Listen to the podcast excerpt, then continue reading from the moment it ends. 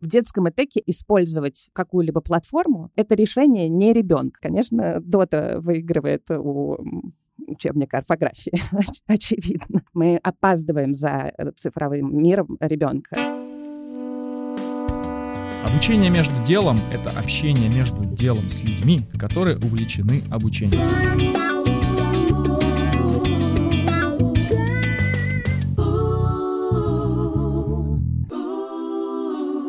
Я Саша, технический директор LabMedia. Вместе с образованием я в постоянной погоне за технологическим прогрессом. Привет, я Маша, и я гуманитарий в IT, и смотрю на процесс обучения как на завораживающее смешение новых технологий, искусства и психологии, границ которому нет, как и человеческому воображению. А я Андрей. Всем привет. Я разрабатываю электронное обучение для преподавателей, для студентов вуза и ищу способы эффективного обучения, как для других, так и для себя. А сегодня в гостях у нас Елена Краевская, Елена Краевская — это методический руководитель Яндекс Учебника. Здравствуйте. Всем привет. Привет, привет. Привет. Итак, давайте начнем э, с нашего в третьем сезоне. Я надеюсь, что э, традиционного вопроса. Ну, не как вы докатились до такой жизни, а скажем так, как вы пришли к тому, чем вы сейчас занимаетесь, то есть методический руководитель Яндекс Учебника. Э, что нужно делать обычному человеку, который хочет стать э, методическим руководителем. Не обязательно Яндекс учебника, какого-то образовательного продукта, например. Ой, ну, мне кажется, этот человек должен иметь опыт взаимодействия с детьми и учителями и быть из э, какого-то офлайн образования. Мне кажется, это важный опыт. Я э, до Яндекс учебника работала 7 лет заместителем директора э, частной московской школы Европейская гимназия. Это довольно большой опыт э, жизни. Еще я была там дважды классным руководителем старшеклассников. Школа с э, международной программой, поэтому я довольно много ездила учиться разные воркшопы и сессии вот этого международного бакалавриата International Baccalaureate, такая программа школьная, э, европейская. Потом я немножко устала от школьной жизни и решила, что нужно двигаться дальше, но в образовании остаться хотелось, э, просто зайти в него с какой-то другой стороны. И вот другая страна, э, детский тег, мне кажется, супер.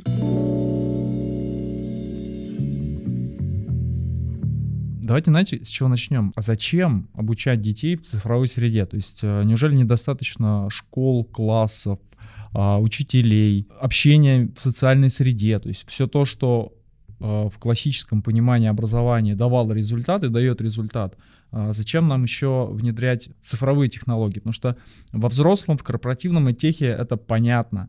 Когда мы говорим о э, компании, которая распределена там по стране, по нескольким странам, и нужно централизованно обучать э, людей, делать это массово, делать это быстро. То есть там онлайн-обучение и использование цифровых э, средств, оно обусловлено и э, считается, выражается в деньгах, да, то есть в сэкономленных и не потраченных. А зачем это нужно школьникам? То есть там же все вроде неплохо, все зависит от учителя, понятное дело, но э, мы вот, э, вы точнее переправляете Яндекс учебником и что вы ожидаете? Зачем в целом Яндексу это нужно? Зачем нужно это детям? Зачем это нужно учителям? Ну, это три разных вопроса. Да, э, давай, э, давайте начну с детей. Значит, современные дети рождаются буквально с телефоном в руке. Еще, может быть, даже говорить не научились, а уже YouTube щелкать, находить мультик нужный уже умеют.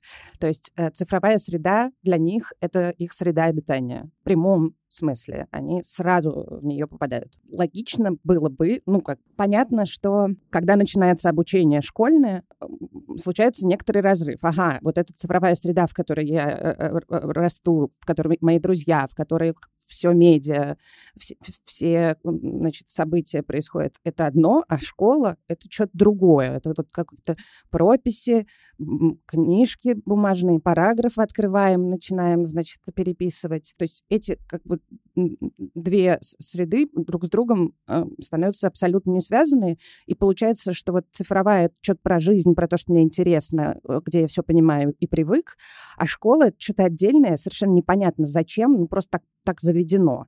Э, ну, что дети в школу ходят.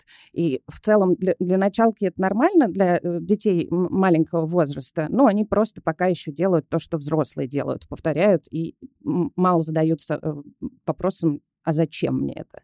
Вот. Но дальше где-то как раз вот начиная с пятого класса э, возраст развитие мозга и психо, там, психики э, человека так устроено, что он начинает рефлексировать и немножко отстраиваться от взрослых. То есть он перестает просто, просто повторять и делать то, что ему говорят. Он начинает задавать вопрос, как бы, а чего мне это с этого?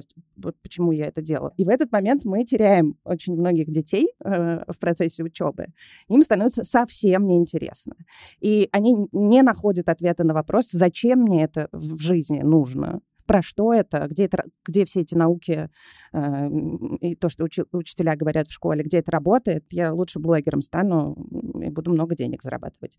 Такая история. Э, поэтому мне кажется очень важным эти два мира сводить между собой, чтобы ребенок э, с самого начала понимал, что можно учиться в цифровой среде. Э, то есть цифровая среда — это не только развлечения, мультики, э, блогеры и музыка во ВКонтакте, но это супер инструмент, который позволяет тебе развиваться и учиться. Мы немножко запаздываем, мы в смысле образованцы, люди, которые занимаются педагогикой, мы опаздываем за э, цифровым миром ребенка. И школа опаздывает очень сильно за э, реальностью. Но, в частности, Яндекс Учебник пытается наверстать э, эту бездну, э, сократить эту дистанцию. Ну, то есть мы говорим э, ребятам, школьникам, что в будущем ты можешь обучаться не только так, как ты привык в школе, да, вот ходить каждый день куда-то, а обучаться с помощью цифровых сервисов. Мы его некоторым образом, получается, адаптируем к этой среде, и в будущем он может уже самостоятельно почерпывать какие-то навыки.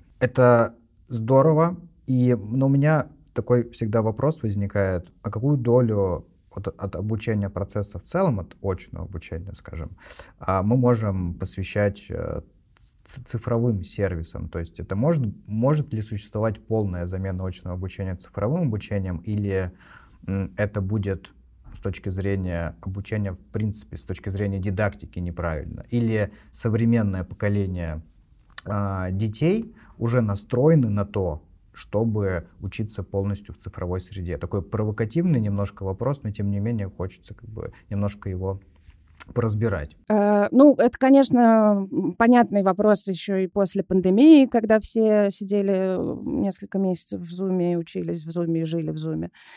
Вот, но, э, как сказать, я тут скорее немножко консерватор, хотя я не знаю, я думаю, что лет через 15 я уверена, что мы с вами застанем этот период, э, когда вообще образование очень сильно изменится, и, возможно, то, что я сейчас буду говорить, вообще будет не актуально. Но мне как раз кажется, что помимо каких-то просто знаний, ребенок э, в школе, ну, в этом возрасте получает не только знания, он учится коммуницировать со своими одноклассниками, с учителями, с взрослыми, доносить какие-то свои идеи, мысли, формулировать, убеждать. То есть там очень много э, навыков, таких жизненно необходимых, которые он может в школе тренировать. То есть это такое время есть у человека, типа 10 лет, когда он может абсолютно безопасно учиться, перепридумывать э, себя, менять свое поведение и так далее, и так далее.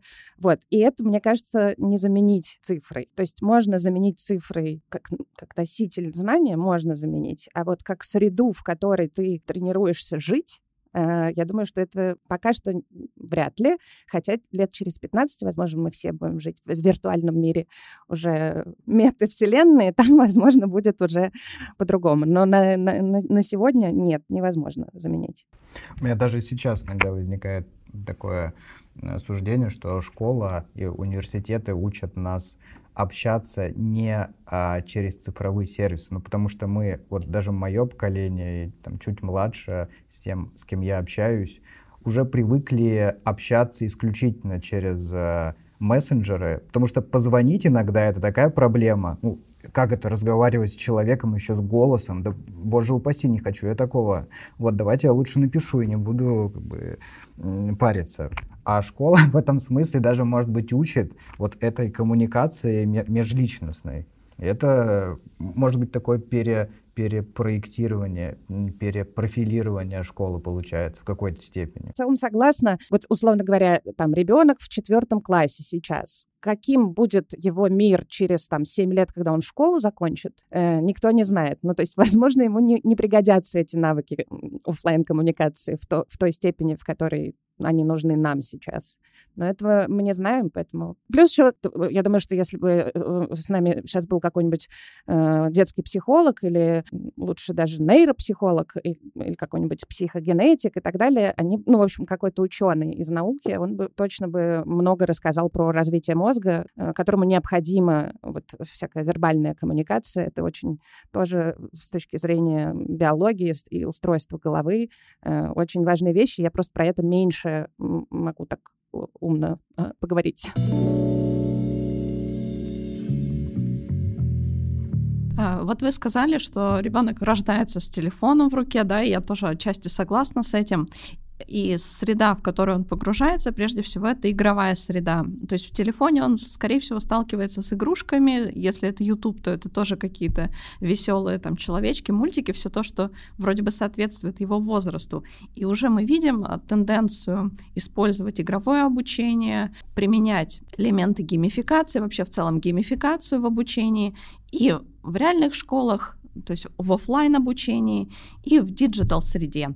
Вот а, как с этим обстоит дело в Яндекс учебнике, а, как а, вообще учителя, может быть, относятся к геймификации на стороне digital среды. А, или, может быть, э, создается такое впечатление, что геймификация нужна из-за рекламы, из-за маркетинга. Может быть, на самом деле ученикам-то этого и не нужно. Ну, смотрите, на самом деле э, разговор про геймификацию — это разговор про мотивацию. Вот я бы с этого начала. И мотивацию изучают психометрики довольно давно, как она устроена, какие есть триггеры и так далее, и так далее. Есть такое понятие, как внешняя мотивация и внутренняя мотивация. Педагоги тоже вот эти термины очень хорошо знают — есть внутренняя учебная мотивация, есть внешняя. Про внутреннюю понятно как будто бы меньше э, ученым, хотя про это тоже есть много разных исследований, но ее сложно, сложно мерить, особенно у детей, потому что у взрослых это, как правило, инструмент-опросники, а у, у детей это скорее, ну, ты наблюдаешь со стороны за поведением ребенка или там разговариваешь с родителями. Значит, э, э, внутренняя мотивация в целом, человек рождается с внутренней мотивацией, ребенок рождается, ему все интересно, он трогает, все тыкает,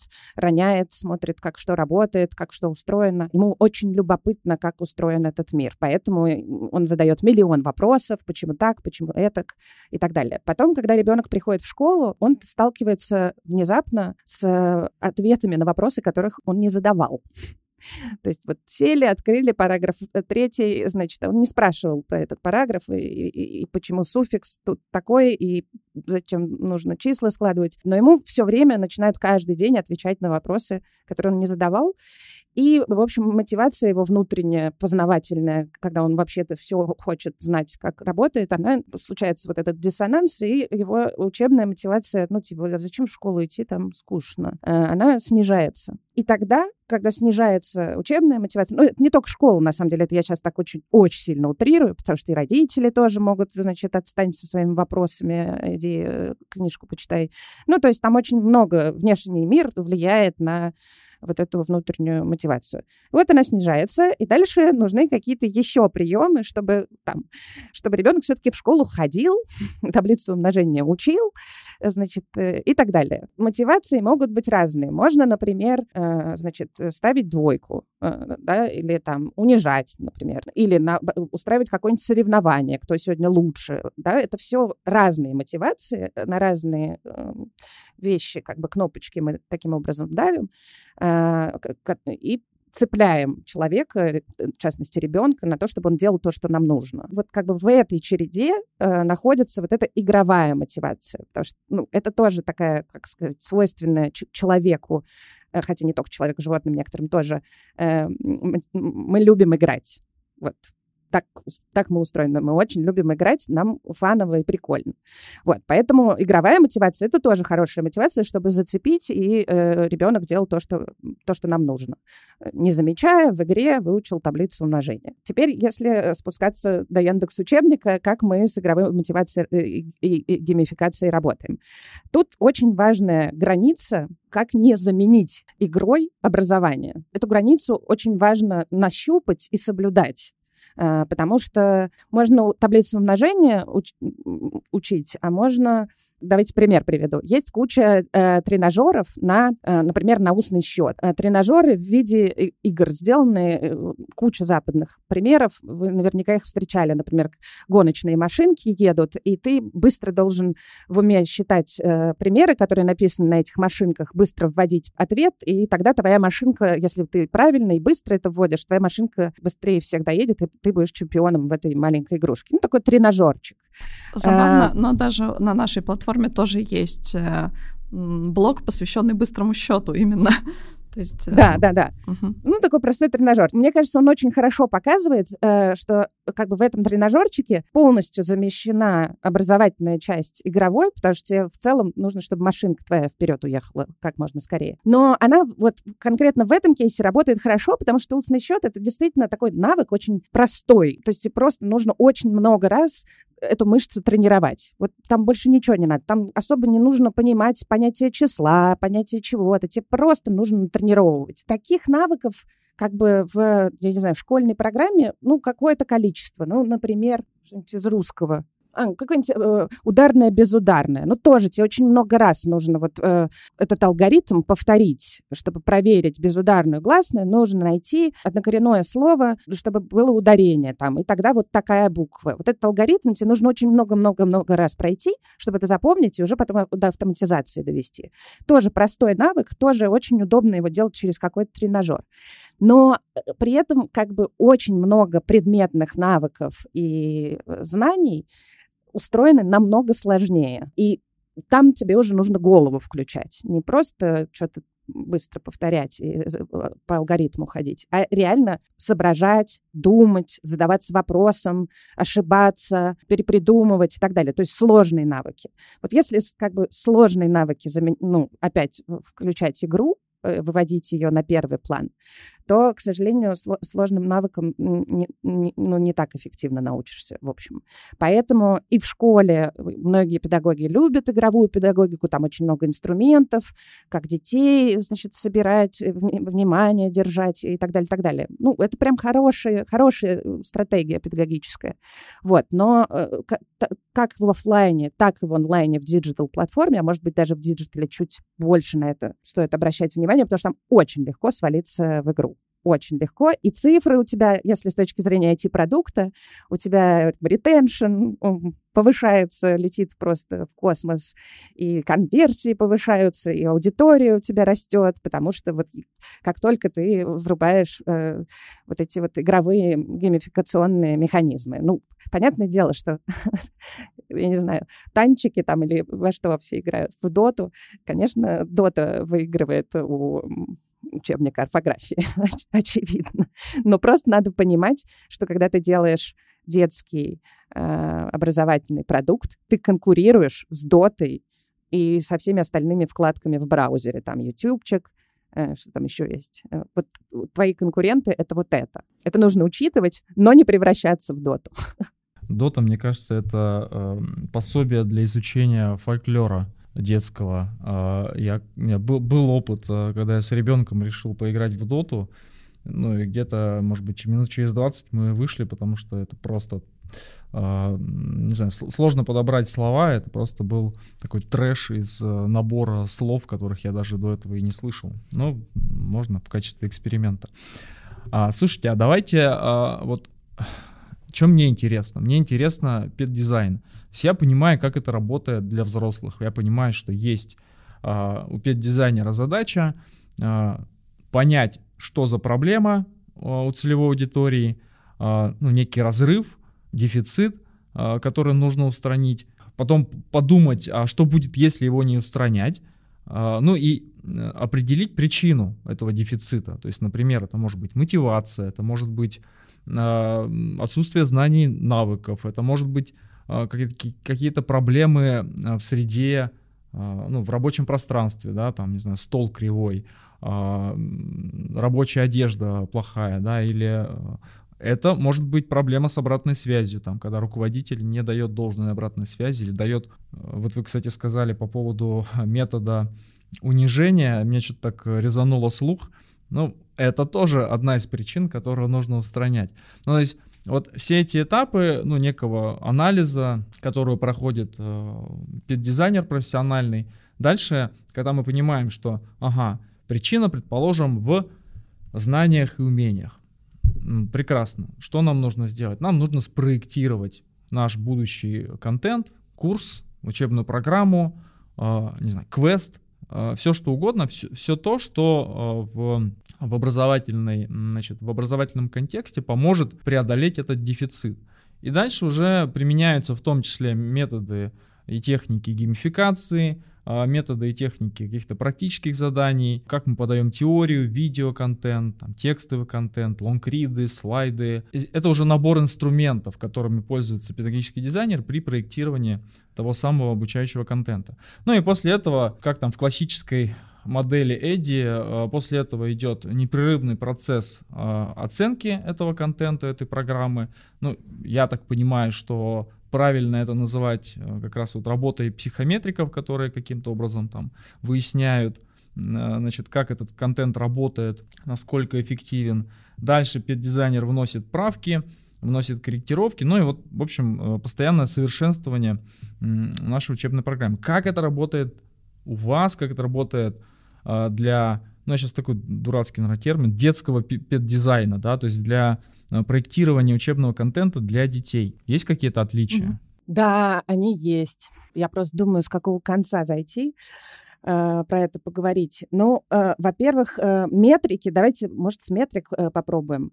Э, во взрослом ЭТЭКе, насколько я понимаю, я, конечно, не, не, небольшой специалист, насколько я понимаю, там основные метрики доходимость, курса до конца, успешность студента в смысле вот там, я не знаю, на работу он устроился после этого курса, тогда мы считаем, что курс классный, не знаю, денег стал больше зарабатывать, тоже такая метрика.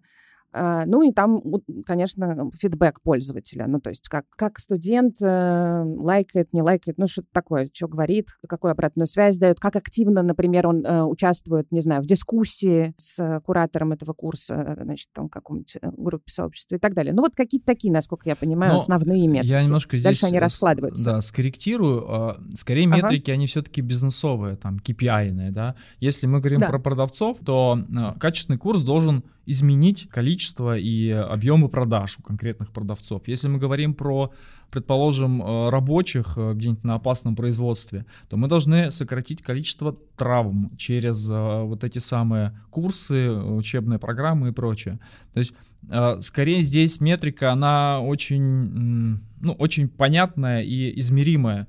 Было так, стало так. То есть человек опаздывал на работу, перестал опаздывать на работу. Человек обсуждал, не знаю, компанию э, плохо, да, и после прохождения какого-нибудь э, welcome курса там или э, онбординга он стал относиться более лояльным к компании. Ну, в общем, я сейчас так общо говорю, но мысль в том, что э, все-таки во взрослом этехе, если это так можно называть, именно в корпоративном этехе, все-таки метрики, они больше бизнесовые и направлены на изменение каких-то бизнес-показателей. Спасибо, Александр, большое за вот все эти уточнения. Все ровно так. Значит, с детским так совершенно не получается по нескольким причинам. Значит, во-первых, в детском ЭТЭКе это как бы изначально использовать какую-либо платформу, это решение не ребенка, это решение либо учителя, либо родителя. Дальше, э, э, после этого, мы уже, конечно, на то, чтобы ему было классно ребенку учиться на нашей платформе, интересно, классно и полезно, вот на это мы уже можем воздействовать, на выбор не можем. Значит, соответственно, метрика наша вот как бы находится э, основная вот в этой точке. То есть, с одной стороны, чтобы ребенку было классно, а с другой стороны, чтобы это было полезно, то есть мы как-то должны померить образовательный эффект. При этом мы понимаем, что мы такая маленькая-маленькая надстроечка в его образовательной жизни, потому что есть школа, учитель, а мы там где-то вот 15 минут, 20 минут в день или в неделю. Вот как бы это, вот это наше пространство. И на образовательный эффект на самом деле влияет, как бы очень сложно сказать, что там влияет. Ну, то есть там еще есть училка, школа, родители и так далее. Мы вот только вот в очень маленькой, маленьком таком отрезке времени существуем, и в этом отрезке времени мы можем померить эффективность вот этих 15 минут, короче говоря. Он за эти 15 минут вот не умел 3 на 2 умножать, а через 15 минут научился 3 на, 3 на 2 умножать. Супер образовательный эффект наш э, вырос. Вот эти два фактора, на которые мы можем влиять, которые мы можем растить и которые для нас э, очень важны. Э, и от них, вот от этих двух факторов, э, собственно, и вырастает весь педдизайн э, детского ИТЭКа и решение э, о том, как какую-то тему, какой-то, сделать какую-то карточку, какой-то пример, какое-то занятие.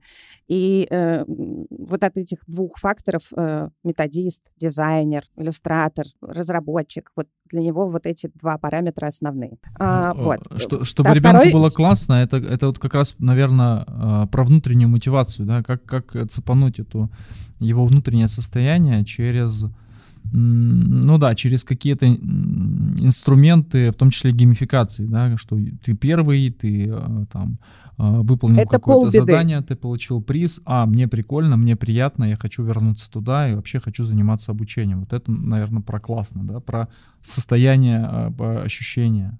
Это одна вещь, но еще одна вещь супер, на самом деле, важная и сложная, это UX-дизайн. Он совершенно другой. Это ребенок, который, ну, там, я не знаю, первый класс, второй класс, ну, писать не умеет на клавиатуре. Его пользовательский опыт совершенно другой, чем у нас с вами. И когда ты делаешь взрослый тег, ты, в общем, этот пользовательский опыт, ты можешь его представить хорошо, ты можешь его исследовать, э, понять, э, что твоей аудитории удобно, какой интерфейс, какие кнопки и так далее, так далее. А вот когда мы говорим про первый, второй, третий, четвертый класс, это совершенно другой пользовательский опыт, э, про который, ну, как бы такой обычный взрослый понимает мало. То есть если взрослый специально этим не занимается, даже если он специально этим занимается, короче говоря, вот попасть вот в, эту, э, вот в этот UX очень сложно. Тебе нужно прям прицельно научиться думать глазами ребенка. То есть на самом деле вот специфика этого детского ИТЭКа что для методиста, что для дизайнера, основная в том, что тебе нужно научиться думать как ребенок вот смотреть как на, на карточку на задание, как ребенок, и проходить вместе с ним этот путь. Потому что если ребенок не может найти кнопку какую-то, например, на экране, вот, ну, так вот спроектирована карточка или интерфейс, то, в общем, э, мотивация его уже все. Ну, как бы, потому что он не может, он вообще не понимает, что тут делать надо. Там уже какую бы геймификацию ты бы не включал, это уже вообще не важно. Это очень интересный момент с UX. А как, как это вообще э, работает? То есть это, э, там, не знаю, фокус-группы собираются, э, ай-треки ставятся на глазки, чтобы измерять, ну, точнее, наблюдать за движением глаз. Там тепловые карты вешаются на сам образовательный продукт, э, на сайт, там, на э, приложение и так далее. То есть как вы измеряете, как вы понимаете, что, ага, ребенок не видит вот эту там, не знаю, важную часть. Ее надо подсветить, ее надо, э, не знаю, заанимировать, ее нужно выделить, может быть, что-то на задний план отдалить. То есть вот как вы выясняете это? То есть неужели там, не знаю, собираетесь и смотрите на детишек там, или спрашиваете их, или, может быть, э, какие-то проводите фокус-тесты? Uh, все вышеперечисленное, еще веб-визор, там вот просто все, и айтрекеры, и, и силовые карты, и фокус-группы, и вот все вышеперечисленное. Вот. И еще, uh, и еще исследования разных uh, институций международных про это, про детский тег. Вот все вместе сюда, в, эту, в эту кастрюлю чтобы какой-то суп у нас получился. Вот, это действительно единственный способ. Ну, потому что ты не можешь э, со взрослыми, ты можешь спросить, ну, взрослые очень, ну, как бы они взрослые, они умеют рефлексировать, они могут ответить на вопрос, что тебе понравилось, что тебе не понравилось. С детьми сложнее. Ну, то есть, во-первых, это вообще навык рефлексии, сложный навык. Вот. А, к сожалению, как-то в такой обычной стандартной российской школе это, это, этому навыку не уделяется внимания. То есть, ну, как-то сам он должен должен ребенок сам как-то научиться когда-нибудь что-то про себя думать. Вот. В школе эксплицитно этим мало кто занимается. А кто занимается проектированием? У вас есть э, методисты или педдизайнеры? А, то есть что вот, как они это делают? Мне интересно разобраться с самим процессом. То есть мы э, берем, точнее, они берут материалы, например, я не знаю, в ГОСовские какие-то рекомендации, учебники, открывают их, э, значит, по определенному, там, допустим, классу, начинают, ну, учебной программе, какой-нибудь традиционный или нетрадиционный, тоже, кстати, вопрос, э, этот контент берут, перерабатывают его, добавляют там практических заданий или используют э, рабочие тетради, или как это правильно называется. То есть вот как сам процесс устроен. То есть я в этом хочу разобраться. Ой, это очень хороший вопрос. И, к сожалению, я даже, честно говоря, я искала такие программы в мире тоже, такого что-то толкового прям не нашла. Вот этот э, пет-дизайнер, LX-дизайнер, да, Learning Experience Design, вот опять во взрослом э, теке он развивается, и это отдельная уже профессия, уже можно учиться пет-дизайнером, значит, быть и так далее, и так далее. А в детском нету. Это просто совершенно другая профессия в детском. Ну, то есть вообще другая. Ну, то есть это не просто тебе нужно научиться структурировать материал как педдизайнеру специальным образом. Это действительно про, как бы про немножко вот мышление такое детское и как оно выражает выражается в, в дизайне, как рассказывать эти истории в digital э, и учить детей. Вот. Поэтому все это пока что немножко с -с -с самоучки. То есть это просто, это методисты, которые, как правило, с эм, каким-то бэкграундом школьным, не школьным, но так или иначе образовательным. Очень важно, важен бэкграунд взаимодействия с реальными детьми.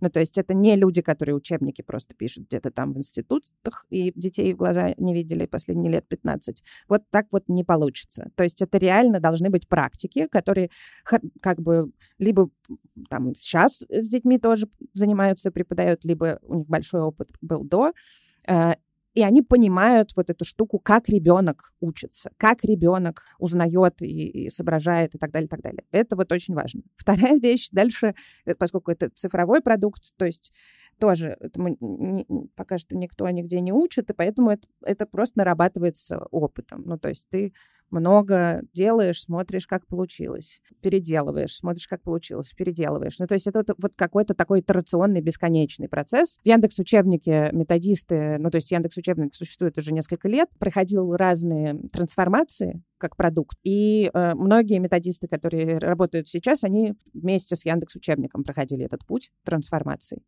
А, и как бы просто за счет этого опыта, ну, это как бы супер крутые методисты. Но я таких просто очень мало, мало знаю. Ну, то есть понятно, что есть еще Учиру, да, назовем конкурентов в прямом эфире. Вот, но помимо вот Яндекс учебника и Учиру, ничего подобного я не знаю. Ну, в России нету. Вот все остальные, там, не знаю, я класс, Сберкласс, ну, Сберкласс немножко другое для старших. Ну, как бы это все не про пет-дизайн, это вообще про другое. Вот. Инф, Учиру, да, конечно. Инфо, ну, инфо-цыгане или просто это, просто давайте бумагу переведем э, в PDF. Ну, а, сколько, есть, а сколько человек, сколько Зачем? дизайнеров, о, сколько дизайнеров у вас в штате в учебно-методическом отделе? Десять? Не, больше, конечно, сейчас. Э, ну, я не знаю, это порядок несколько десятков, давайте так. А в основном это девушки или мужчины? Э, смешно. Но для началки это больше девушки. Э, а для информатики это парни. Угу. Ну, это в основном э, такие молодые люди, да, там 25-30, 25-35, э, наверное. То есть я, я Нет, я, совершенно ага, по-разному, по совершенно по-разному. То есть есть э, намного старше. Ага, ага. Мне интересно сравнить с нашими педизайнерами. То есть у нас в основном тоже это девушки, есть такие вкрапления. Вот э, Андрей сидит, например. Я тоже бывший педдизайн. Хотя бывших не бывает В- вопрос от вкрапления. Смотрите, вот если говорить о каких о, о конкретике, например, о, о принципах, например, построения текстов для детей или о принципах э, графики, а, выбора графики для детей? То есть есть ли какие-то а, рекомендации для проектирования детского обучения или, может быть, даже тренды, там, например, использовать а, персонажей, похожих на условно Хаги-Ваги. Вот э, сейчас у меня племянница только про Хаги-Ваги. Что это? Ну, я тебе потом расскажу.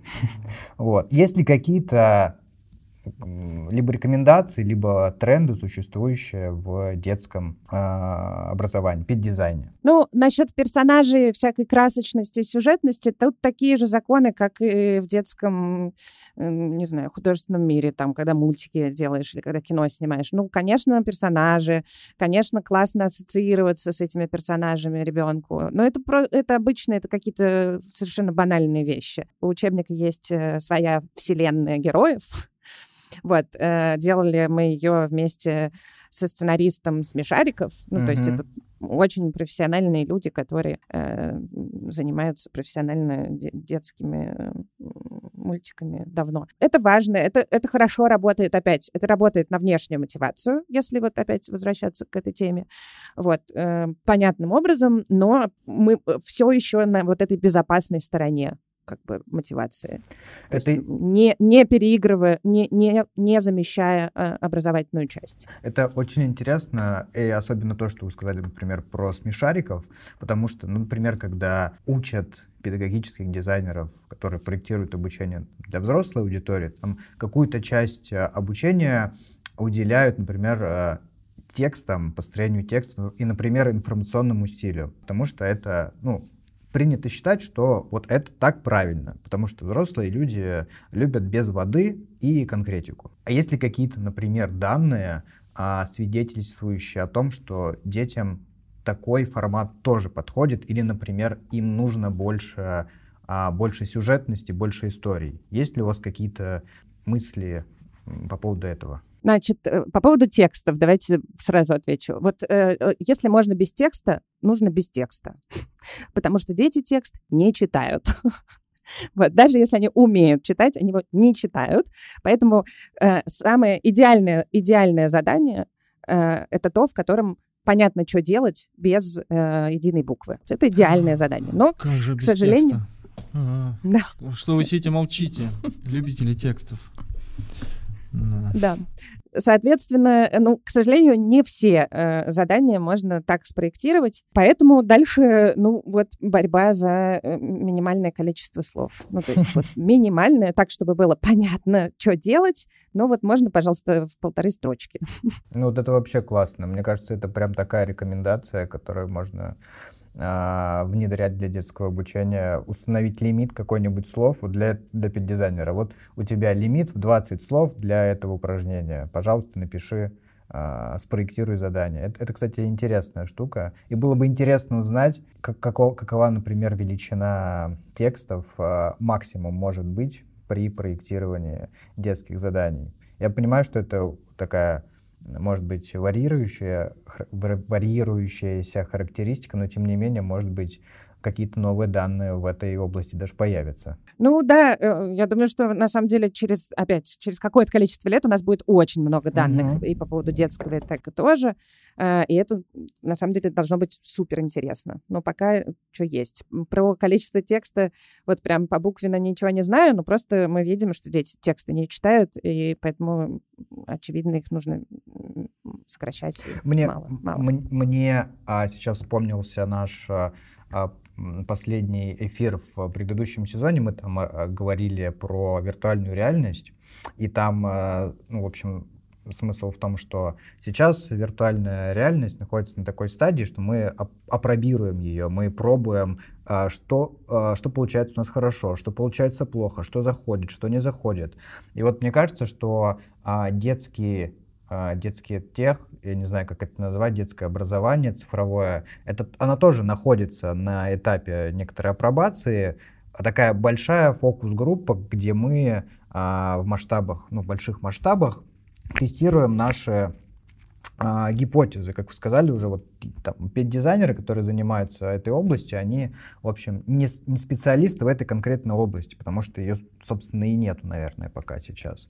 И вот мы сейчас пробуем, нарабатываем опыт, да, в какой-то степени, и со временем мы, может быть, придем к тому, что отточим эти навыки и будем а, там с уверенностью говорить, что вот, например, такие-то тексты полезны в детском обучении, такие-то не полезны.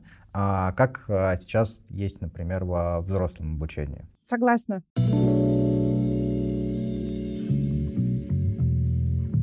Я со своим традиционным вопросом, чтобы вы могли посоветовать, почитать, посмотреть, послушать, может быть, э, на тему э, детского цифрового обучения про детский педдизайн, если так можно сказать, что-нибудь вот по нашей теме. К сожалению, мой ответ такой, я не знаю, понятия не имею.